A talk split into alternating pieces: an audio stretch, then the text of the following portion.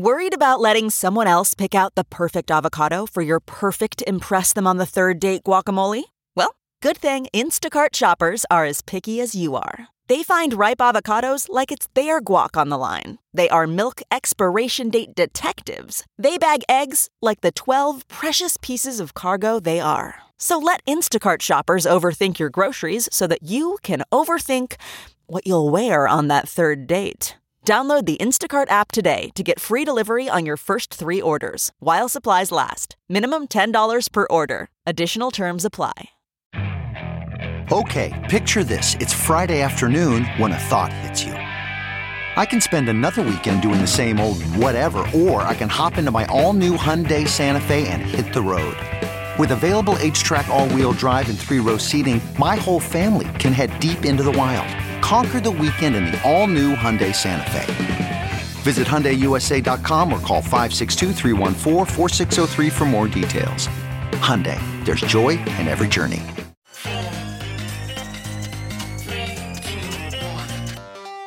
Welcome back to The Breakdown with me, NLW.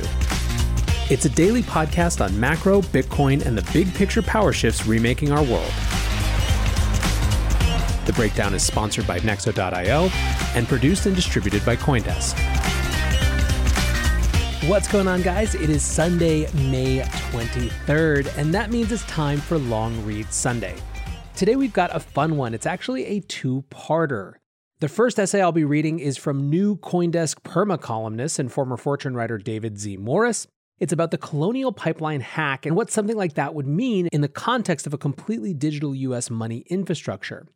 The second is from former Libra executive Dante Disparte, who's now at Circle, and it is about why the U.S. shouldn't emulate the Chinese model of central bank digital currencies. Let's start with David Morris's What If Somebody Hacks the Money Pipeline Next? The Colonial Pipeline saga illustrates what may be a vulnerability with digital currency issued by central banks.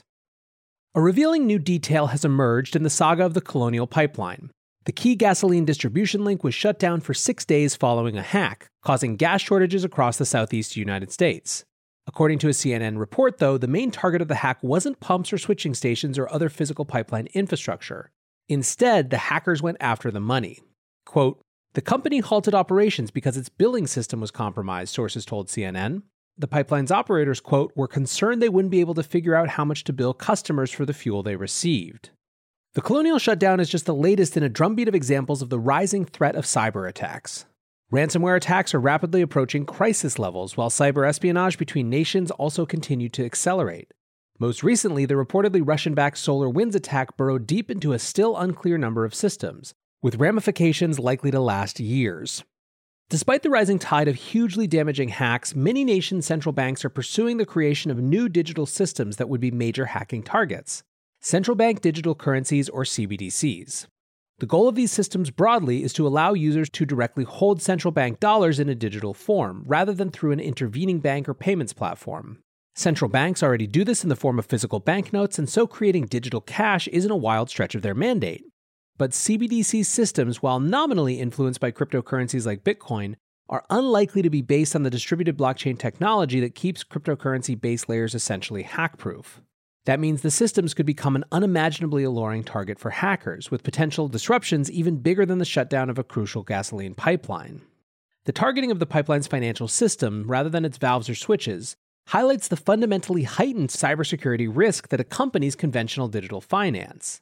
While it's true that more and more infrastructure is digitally connected in one way or another, it's still generally a very challenging and long-term process to compromise those systems.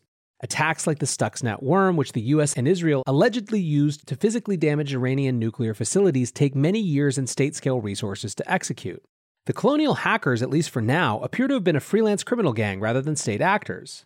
Because they had more limited resources, it's little surprise that they aimed for the softer target of financial records. It's also a matter of strategy. Though it could turn out to be a misdirection, the gang said in a statement that the goal was to make money, not disrupt the pipeline. Interfering with such records is fundamentally easier than disrupting physical infrastructure, for the simple reason that for the most part they are purely digital. Changing numbers in a computer system, or in this case just locking the files, is pretty much always more straightforward than using that same system to change the physical world. The core vulnerability of digital money is what necessitated the unwieldy but nigh impenetrable blockchain system securing Bitcoin. Any central bank digital currency has to solve the same problem, but politics make the same solution impractical. The security of a cryptocurrency like Bitcoin is inextricable from the fact that nobody truly controls it. Most central banks, which ultimately must be responsive to governments, can't make that trade-off.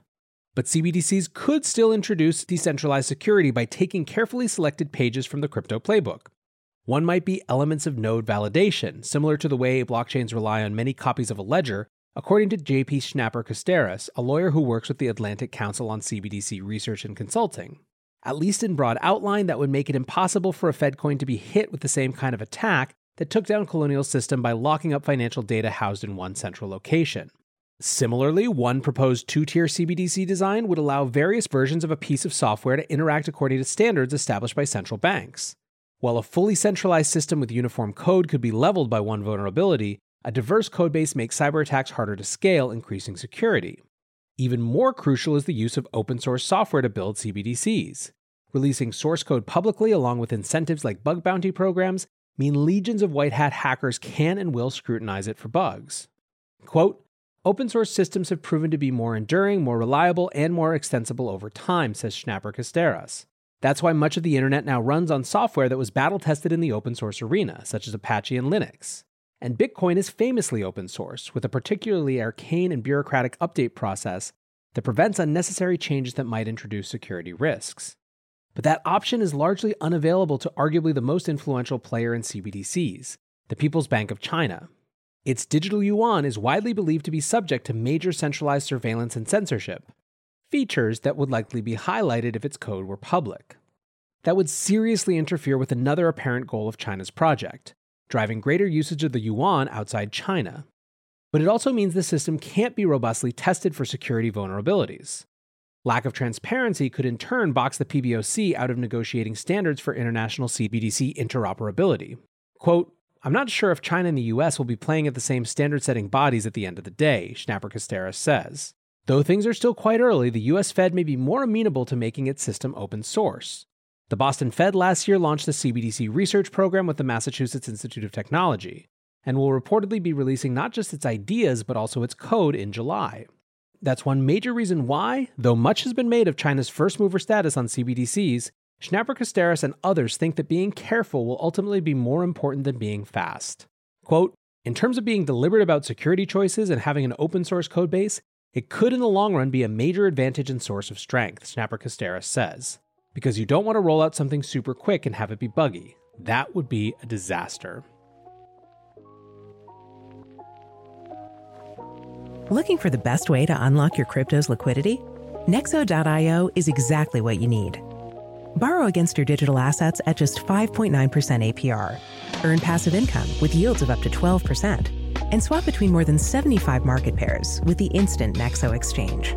Try the Nexo Wallet app to get the whole 360 degrees of crypto banking. Get started at Nexo.io. Let's now read Dante Disparte's piece, "A Central Bank Digital Currency Would Be Bad for the U.S." Calls to catch China on digital currency downplay the promise of open financial technology, says Circle's head of global policy. There is a frenzied, if inaccessible, debate taking place among think tanks, policy experts, and media outlets signaling that the U.S. Federal Reserve should launch a centrally issued digital twin of the U.S. dollar. Among the many arguments for why this is necessary is that the U.S. is losing ground to China, whose government has a national blockchain strategy, including a real-world prototype central bank digital currency. While these arguments are valid, they miss the larger point, which is that by today's hyper-competitive digital currency and blockchain standards, the U.S. may not be a laggard at all, but rather is already winning the race for the future of money and payments. In trying to out-China China on these important issues, we miss that the future of money and payments should be about enhancing domestic financial optionality.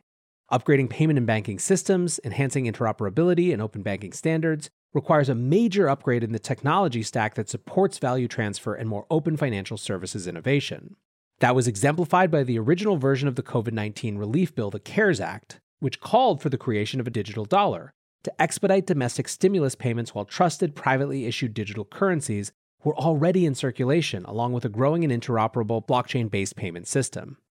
Legacy financial rails such as ACH, EFT, and other interbank transfer networks have not had an update in 50 years.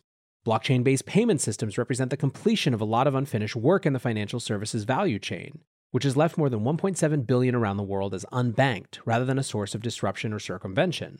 China's fintech and mobile money titans collectively process over $67 trillion a year. That alone does not constitute a threat to the US dollar as a global reserve currency. The vibrant crypto asset industry that calls the US home has been advocating for a more open global payment system for years. The true Internet of Value would advance important first principles, such as privacy, trust, democratization of assets, and prosperity, rather than clinging to dated and largely ineffective financial rules such as the Bank Secrecy Act. The bottom rung of economic mobility is access to low-cost payments. In a world where individuals rely on nationally issued identity, billions of people are on the financial sidelines, a source of global risk and destabilization. We need new forms of digital financial services, plus internet-native digital identification and authentication, which preserve privacy but provide assurances that financial crime compliance standards are being adhered to and modernized. The U.S. should lead the way on both changes, promoting open internet-based financial services while enabling new forms of inclusivity. We should aim to be a pioneer in building the Internet of Value for digital assets, identity, and other breakthrough innovations. The investors, entrepreneurs, and diverse teams building this new wave of platforms are increasingly calling the U.S. home, powering U.S. economic competitiveness and the post-COVID-19 recovery. COVID-19 revealed areas of pre-pandemic vulnerability, including our inability to execute financial transactions at population scale domestically and through poverty-fighting remittance corridors. We should be able to exchange value, monetize and own digital assets, as well as build internet-native financial services firms with regulatory clarity. In the maiden decade of blockchain, digital currencies, and crypto assets, a $2 trillion industry was born, largely on public digital commons, rather than on risk-prone and costly technology implied by a government-administered CBDC, which would shift technology risk to the public sector and thereby to taxpayers.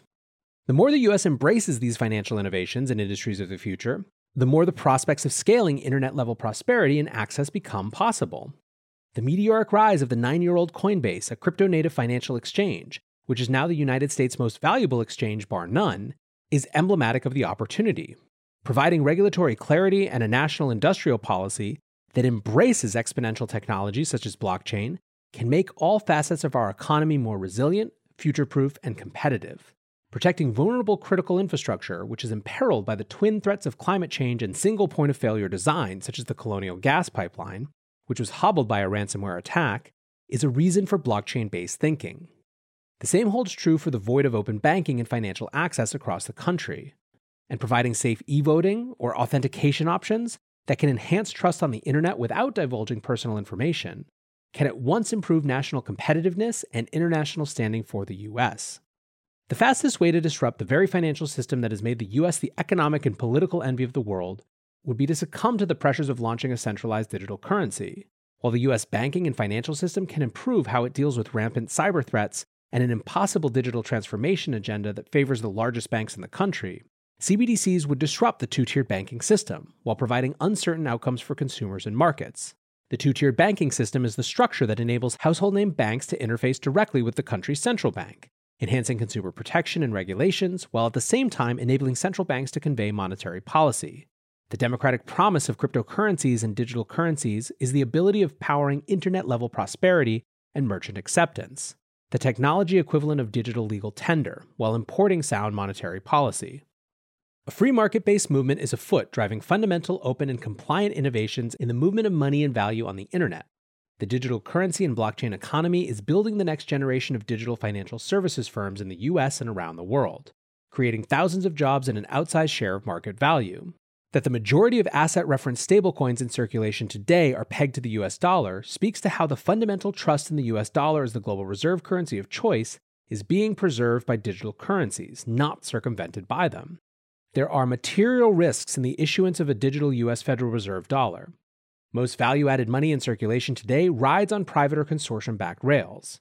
A U.S. CBDC would transition substantial technological and operational risk from the private sector, which is powering safe and well-regulated digital currencies and assets on public blockchains, to the public balance sheet and therefore shouldered by taxpayers. Also, privacy and censorship resistance is more likely to be protected by a vigorously competitive rules-based market than with general-purpose government-issued digital currencies. We need a public-private balance that makes the US dollar the reference asset for all manner of value-added activity. Whether enshrined on paper bills or emblazoned on coins, plastic cards, or in the case of digital dollar currencies, in code, the key is to offer the full faith and credit of the US economy across a range of payment instruments and rails.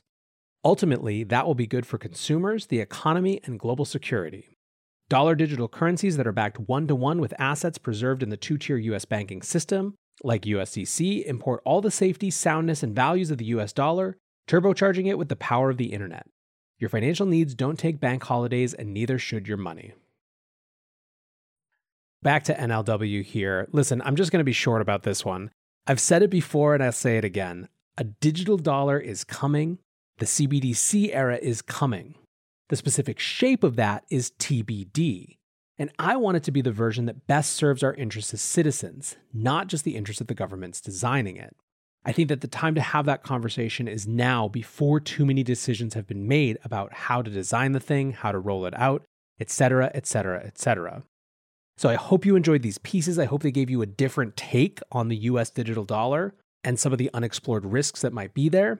And for now, I appreciate you listening, and I hope you had a great weekend. Until tomorrow, guys, be safe and take care of each other. Peace.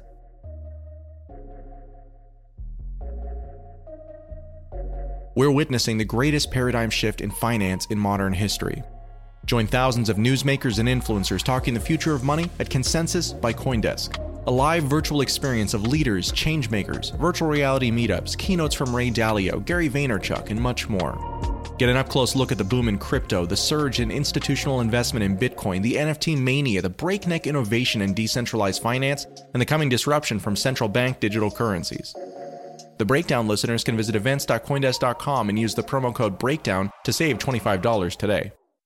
Join us May 24th through May 27th for Consensus by CoinDesk and register today at events.coindesk.com.